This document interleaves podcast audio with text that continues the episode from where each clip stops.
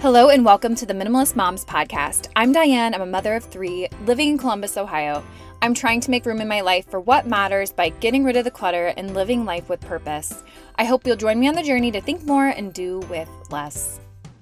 In today's episode, I speak with Dr. Rina Bliss a leading expert on the nature of intelligence and its cultural significance. Dr. Bliss, who is a professor of sociology at Rutgers University, has spent over a decade researching the misconceptions surrounding intelligence and its assessment. In her latest book, Rethinking Intelligence A Radical New Understanding of Our Human Potential, Dr. Bliss challenges the conventional wisdom that intelligence is a fixed, innate trait determined solely by genetics.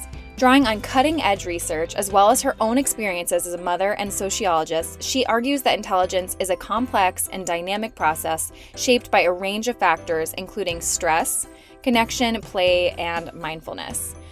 So join us as we delve into this fascinating world of intelligence and its cultural significance. I know that it's her hope for this work to challenge you and to rethink what you know about yourself, your children, and our human potential.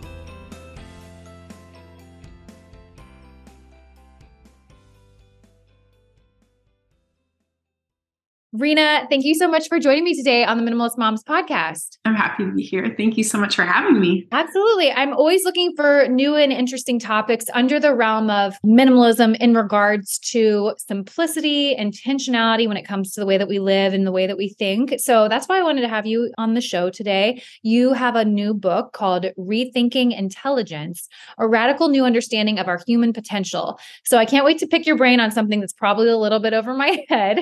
I think you'll see see that it's actually pretty connected in a really neat way to minimalism itself and oh, decluttering oh, wow. itself. Yeah. So okay. Yeah. Well, we'll have to make sure we hit that point for sure. But why don't you go ahead and introduce yourself? And then do you consider yourself to be a minimalist? Definitely, I do. First and foremost, I consider myself to be a mom, and I also consider myself to be a minimalist. And I am a genetics expert, I'm a sociologist as well. I'm a professor at Rutgers University, and I have been writing about and teaching about and speaking about the relationship between our environments, like our home environment, also like our educational environment, school, classroom, all of that stuff, and our genes and our intelligence, our minds, our mental health, all of that stuff for a long time. And this is just kind of my latest installment of talking about that stuff. So you'll see as we go along that there are really important links between our environments, like our home environments, like our familial environments, and also our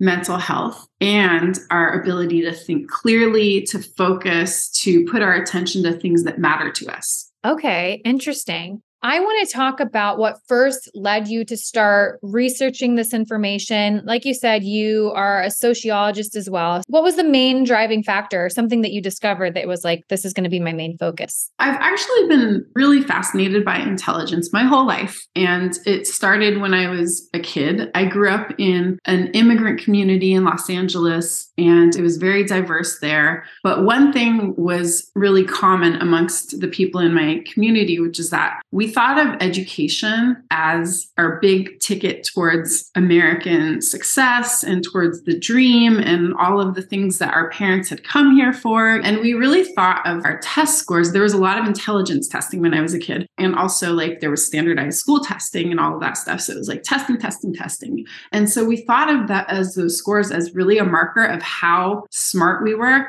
and how we were going to be as we grew up and where we were going to get in life. So we really like invested a lot in the idea of intelligence and academic success being a way for us to be successful, amazing human beings and make it in this world. And yet, the parents in my community, my mom, all of the people I grew up around, they worked so much and they didn't have time or money to help us learn any of the things we were learning at school. They didn't have time or money to coach us for tests. They definitely didn't have most of the time the vocabulary to even explain any of the words that would be on the tests and the concepts and stuff were very foreign to us. But yet we were testing all the time. And I took my first test when I was five, and I was trying to test out of the school I was zoned for into a magnet school for gifted and talented kids. And I failed the test. It was no big surprise, but it was really awful for me and for my family. It was the first time I saw my mom cry. So it was really sad. You know, it was just a hard moment of, okay, maybe she's not that smart. She's not going to make it, this kind of thing. I tested again a couple years later and at that point, I was really still me, but I had a little bit more familiarity with the language and with the kind of things that would be on the tests. So at that point, I tested into my school's gifted and talented program. And from there, I was tracked for college prep and education, all success, and all of that kind of stuff. And then I was like told I was smart, smart, smart, and all of that kind of self fulfilling prophecy of being told that. And meanwhile, my friends, this did not happen to them. The people in my community, not so. In fact, my closest friend was basically at the time on like a track towards more remedial education until within like the first year of high school, like she dropped out for good. It was just kind of like that's more what I was accustomed to. And yet I was lucky enough to kind of get out, so to speak, right? So at the time, my teachers and the people in my community were all just, oh, you know, you're really smart. And so, of course, it's natural. You were born like that. You're born intelligent. They're just not born intelligent, right? And there was all this comparison. It was really sad. Pop culture was like that too. It was just like, yeah, you're either born smart, you're born with it, your genes make you smart, or your genes make you dumb, or they make you average, whatever, right? The problem was that the science was like that too. So as I got into college and then started studying first studying genetics and being interested in it from like more of a wow this is so fascinating starry eyes kind of perspective and then starting to be kind of critical and thinking like wait a minute there are all of these cultural narratives woven into the questions that we ask about dna and then over time, like over my education, just starting to see we need to flip this cultural script. This is really messed up. DNA doesn't tell us those things. In fact, it tells us like kind of the opposite. But I found that a lot of the science through the end of the 20th century, it did kind of lend itself to being misunderstood that way. So we had pop culture, we had just what like everyday lay people were saying about intelligence. And it was all just this big lie saying, okay, you're just born a certain way. Your DNA gives you your intelligence and you're just lucky or you're not lucky yeah, that's what got me interested in writing the book. This is interesting because I'm just thinking back to some of my own experiences and I think I got off track. I think I'm a very smart person. However, I think that I was influenced negatively by boys and by mm-hmm. popularity, wanting to run with the cool kids, which I never did, but I always wanting that and always striving for that. And I felt like at that point, my grades just kept getting lower because I was putting my attention and my focus elsewhere. It wasn't that I wasn't capable, but that was my experience. So hearing you say this and just kind of reading through your book and and what mm-hmm. you've just said to me, intelligence isn't something that you can rank and compare with an IQ test or a DNA test because we all have the potential to learn. And I have always believed that. I guess I've never heard that people thought that it was a genetic factor or DNA. That's news to me. I do think there has to be the desire there. And I do want to talk about how we can optimize intelligence, but mm-hmm. desire can be suppressed for so many various reasons. But it's interesting, again, going back to my own example is the only thing I can really speak to I mm-hmm. would say I am a lifelong learner, but under what I'm interested in. I don't think the school realm necessarily fit me. When someone tells me I have to learn something, I want to rebel. And I don't know. I think that a lot of people are oftentimes they do that or there's some type of rebellion. And then it's like, oh, you're not that smart then because you don't fit A, B, or C. Exactly. Yeah. So it's that self fulfilling prophecy. That's a sociological concept. It comes from sociology and it's one of the things that's trickled into pop culture and common parlance, right? But it's one of the craziest things about intelligence is that as soon as you prime kids for learning by saying something like, oh, you're just going to do so well with this, they do better. And mm-hmm. as soon as you tell them, like, oh, you know, someone like you probably won't do as well as someone like this other person, they do really badly. There have been all of these ways that people have tested the tests, IQ tests, and tried to manipulate people's scores. And you can manipulate them pretty easily based on these kinds of self fulfilling prophecies, just either like priming them with stereotypes or about themselves or about other people, even. Like you can say something, it's crazy. You can say something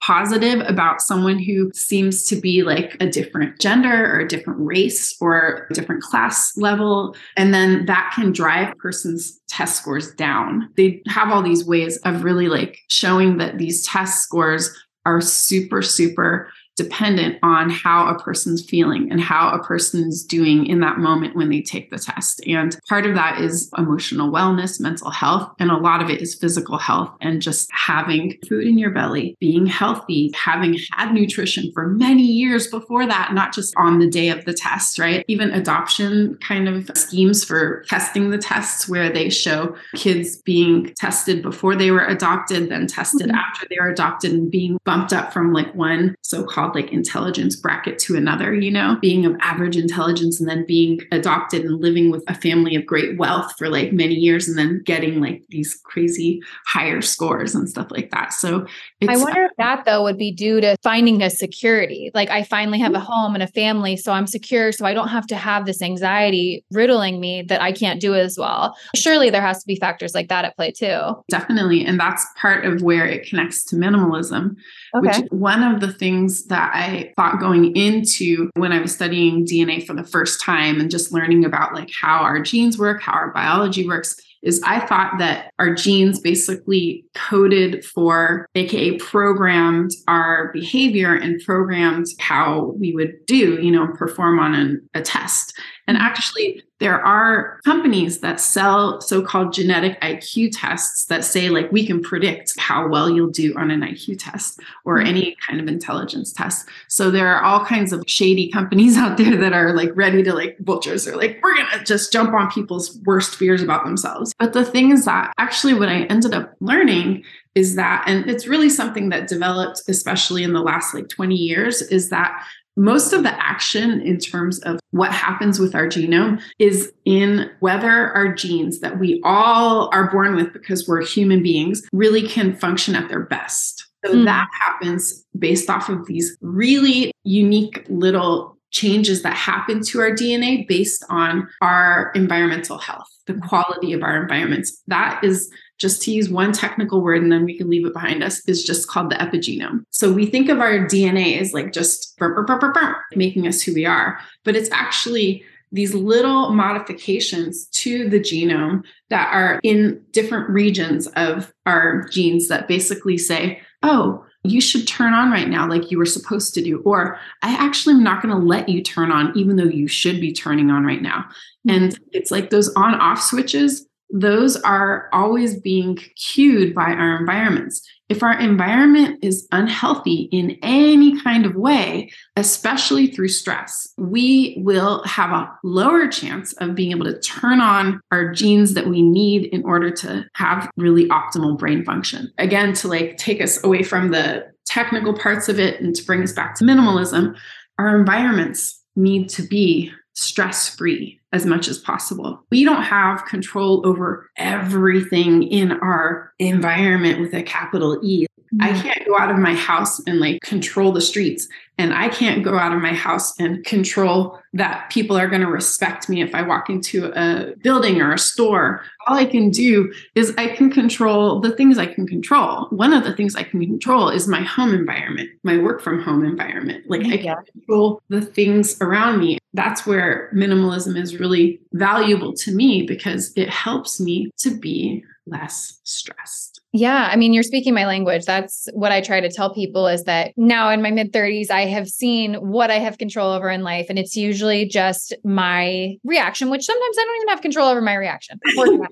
but I do have control over my home. And again, there are people coming in and out of here, my children, my husband bringing things in that I may not love, but we can, as a family, try to cultivate that space as best as possible to get it under control. And I can control my space and where I'm existing. And so, I mean, I am right there with you that it adds unnecessary stress and it does cause people to be anxious. It does. I mean, and we already have a lot of reasons to be anxious. Even the most beneficial things to us. For example, I've got two five year olds and a four year old. So my five year olds are in kindergarten at our local public school for the first time, where we have two kids in a public school. The four year olds, obviously, like in a private preschool. And we are so happy that they have this wonderful public school to go to. And all of a sudden, last year, it was like we had everybody going to school from nine till 12. So that's all the mm. work that we could do is from nine till 12. Now we all of a sudden have six hours for everybody. We're really like, wow, they're like out of school half the time half days all the time. There are full days off all the time. You know, of course, teachers need to have their development days and those kinds of things throw us off. Everything's throwing us off constantly. Like, I'm so happy my kids go to your school. I'm also going crazy because I can't even like predict when they're going to actually go to school or not, you know, mm-hmm. besides that we're always getting sick from toddler viruses and stuff like that, you know, so there's not a lot of stability and certainty in our lives from the outside. I like that this place that I'm in, especially because I do mostly work from home. Yeah. Know, so important that it's not cluttered that it's not full of material things that I don't need mm-hmm. and that I'm not spinning my mind and spinning all my energy on buying the next thing or gaming my finances so that I can get something super fancy and better. That's another thing being from LA is that the mentality of the LA that I grew up in was very, very materialistic, very conspicuous consumption. I was just talking with my research assistant. We were just talking about all the different, one of her projects is on plastic surgery, you know? And so it was like kids in my middle school had nose jobs, you know? It was just wow, like, that's crazy. not trying to throw shade on people. Yeah. That's what you spend your money on. And there's no reflexivity or there's no like moment to say, like, I'm not going to buy these things or buy into these things, you know?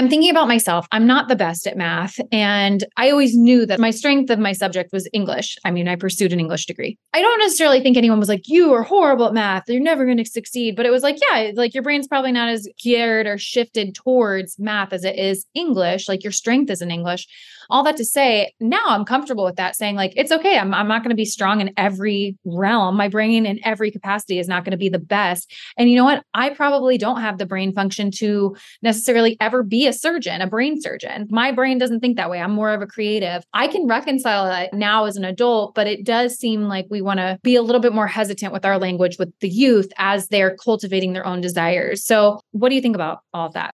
You're kind of picking up on a few different things that I write about actually, which are intelligence. We need to redefine it, first of all. That's like my okay. main argument of my book is just we need to redefine intelligence. We've been talking about it in terms of academic achievements, educational milestones. We've been talking about it in terms of test scores. And yet, we are all constantly growing. We're all constantly changing we all have the DNA to like think and to just go at problem solving. And yet we're only going to see ourselves as being really so called good at things based on how people treat us and what people push us towards. And once you start doing well with something, if your parents are loving, gentle parents, many of our parents are loving and gentle and they want us to like feel good about ourselves. They're like, oh, you're so good at that, or you did so well at that, or we're so proud of you about that. You keep on going back for more of that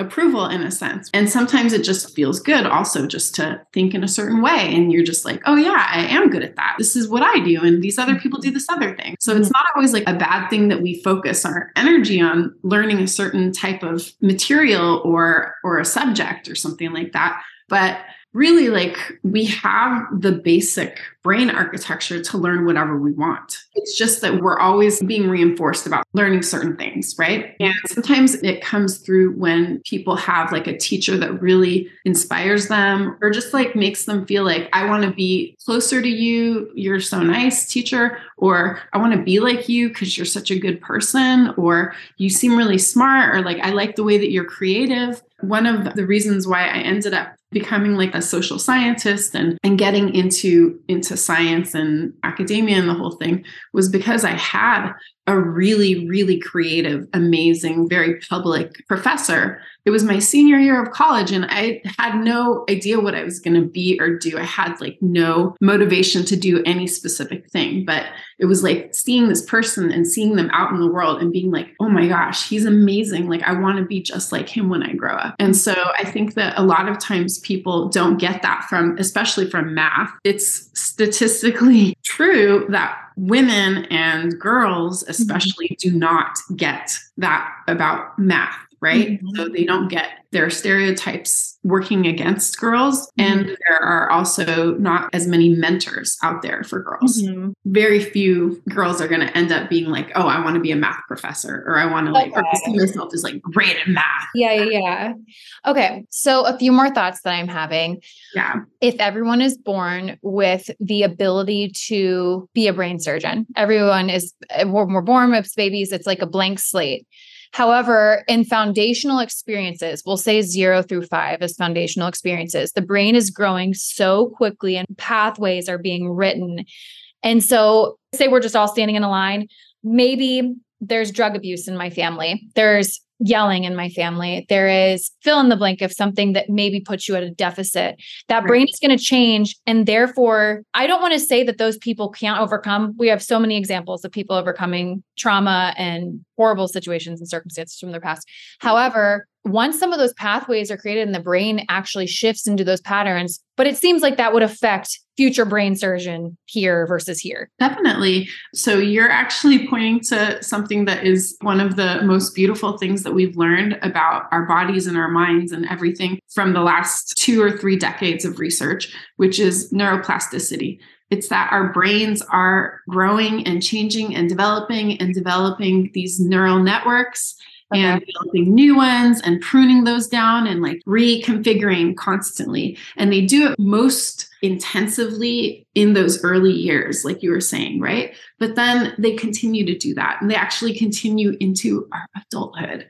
People think, oh, you could never grow a new brain cell. Or, no, actually, you still do. And so, just the fact of knowing that we are plastic, we are malleable, we are mm-hmm. growing, we are developing, giving people that information so that they understand that that's why you can heal from trauma that you have incurred when you're young. My father was a drug addict and he was a drug addict my whole life. And then he passed away a few years ago. So, like, he was like literally like messed up my whole entire life. Uh, Much worse when I was little, but it's more like we understood as I grew up how to manage our family and manage his addictions and like his problems and stuff like that. But it's not just you have an adverse exposure and then you're just set for life in this one way. We're actually changing all the time. There is always potential to change and to learn new things and to learn completely out of our skill sets to gain new skills. That said, it doesn't mean that we have to learn everything out there. So, figuring out like learning yourself and getting to that point where you're like, I feel good about my choices. I feel good about really investing in these kinds of subjects and information. And I feel good about playing off my strengths mm-hmm. that I have developed, even if I could have been anything, but I'm not that. And so I'm just going to share what I can with the world to make the world a better place. I'm just going to like say, this is me. And I think that's very valuable too. That's part of the whole reason why I say, let's get rid of this whole like scores. My SAT was this, my GREs were that, and get rid of all that kind of way of defining intelligence and define intelligence as learning from the environment. Learning, it's a process, it's something that we do no matter who we are, right? We're always learning. It's like people are like, oh, but what if you have autism? Or what if you have severe ADHD? The person is still learning from their environment. They're still intelligent. If you have this like score based definition, those people are not intelligent, mm. they, right? Because they're not the smart that we're judging people by, right? Mm-hmm. Or maybe they have like some crazy high IQ score, but they're not socially and emotionally connecting in a way that we value and that we're kind of like trying to wrap into like cultural standard of intelligence. And so I'm like saying, let's forget that kind of definition that doesn't serve anybody and just say learning from our environment. It's an awareness. It's an awareness that you can learn from your environment. You just are going to be hopefully enabled by your environment, or unfortunately, you might not be, right? The kids in my community of when I was little, we were not empowered by environments, right? Back to the minimalism thing. It's like all of the stress that we incurred from worrying about how we didn't have all the material goods that other kids had, that we didn't look what movie stars look like, that we weren't ever going to be that person living in a palace in the hills. All of that kind of waste of energy, that was not empowering us to learn from our environments. It was just teaching us, like, you aren't going to be anything. I think for me, I am hesitant to get rid of test scores in general. I definitely think everything needs like pulled up at the roots though like american education in my opinion just needs a total overhaul because intelligence isn't just book smart. It is a measure and it does show discipline and it does show a lot of people in my life are really great at studying and memorizing information. That's not how i do things. But again i might be stronger in other areas. So what can i do prior to college enrollment that can show my strengths and why aren't those also taken into consideration? Maybe a small business that I have, or maybe a competition that I've won. Like, I just think that we should measure for some students. And like I just gave my example at the beginning, but I think that we have a lot of work to do and what makes a person qualified. Exactly. Yeah. I do think that we have to embrace that there are many facets to intelligence if we just look at a score and then we say this person's smart and this person's dumb and this person's won the genetic lottery and this person's lost the genetic lottery, we're missing out on how valuable that individual is. So we homeschooled our kids. They didn't go to school until last year. So they were oh. all four and a half years old before they even went into an educational environment, right? Yeah, yeah.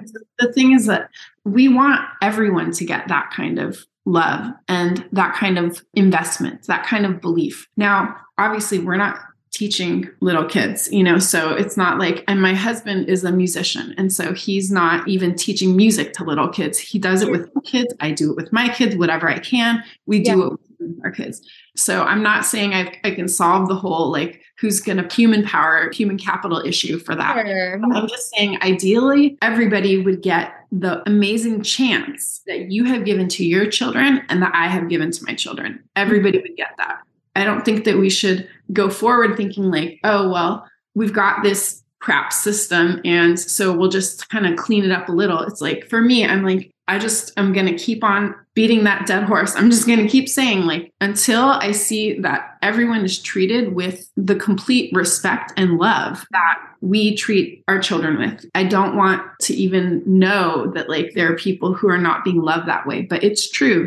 I want us to really think of intelligence as this process, as this neuroplastic issue of constantly having the chance to grow more, constantly having the chance to develop more if we allow them. Unfortunately, if parents aren't on board of putting their children in these environments too, that's why we do have to work together. And I think that one of the last things I wanted to ask you is optimizing intelligence and how we come alongside of those in our lives that may be at a disadvantage, but we can help encourage them in these ways if the family lifestyle isn't there backing and supporting them. So you talk about three low tech strategies. Just quickly, maybe go over those to leave listeners with as how we can encourage not just our kids, but those around us that may not have that support at home. The first is teaching a growth mindset. And that's something that can be done in the classroom or in your homeschooling environment, right? So that's something that I want the public education system to adopt. And I know that the Carol Dweck, who originated this idea, and the many, many people who have worked on growth mindset have made this patently clear that this actually works. It's teaching the way that our minds work, the way that we're neuroplastic, the way that our genes work, all of that stuff to the kids themselves so they can see that they always have the potential to learn more. So that's number one. Number two is mindfulness practice. So, and that really relies on minimalism in the sense of you need to have a place and not just a place, but like you need to be able to move through your day and have mindfulness moments I think that's something that can also be brought into the places where our children are, whether that's home or whether that's at school or some other learning environment. But thinking, how can we empower our kids to have more mindfulness moments throughout their day. That's part of the whole lowering stress thing. And then the third one is what I call connected learning. And that is giving our kids a chance to learn together. Because when kids learn together, there's a synergy there. And so they actually learn better. And there's a social and emotional component to learning. And that helps fix the information in their brains. And it also helps them to like grow as human beings. And so that's like, to me, the epitome of true intelligence is giving kids these chances. And again, that's something that people can do in mm-hmm. a classroom environment. They can do it in a an after school program or in the home. We also have three children and they're almost the same age. And so like two of them literally are the same age. They're four, five, five. And so they teach each other all the time. And it's just the most beautiful thing to watch them do that. So yeah. to have that be a part of the curriculum is key here. Well, I really appreciate you coming on and sharing this today. I can tell that you are so passionate about this. We're just looking for what we want best for the next generation and for kids. I think having these conversations and being able to challenge one another and talk through these things is the only way we're going to get there. So I really appreciate you coming on and sharing your book with us and this information. Thank you so much. Thanks for having me.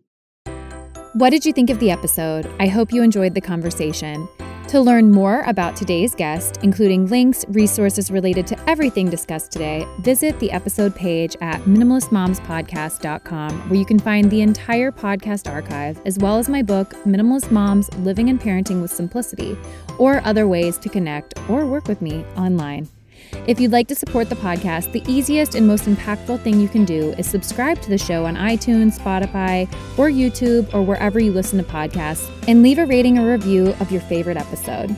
Lastly, sharing the show or your favorite episode with friends on social media is very helpful and will encourage others on their journey to think more and do with less.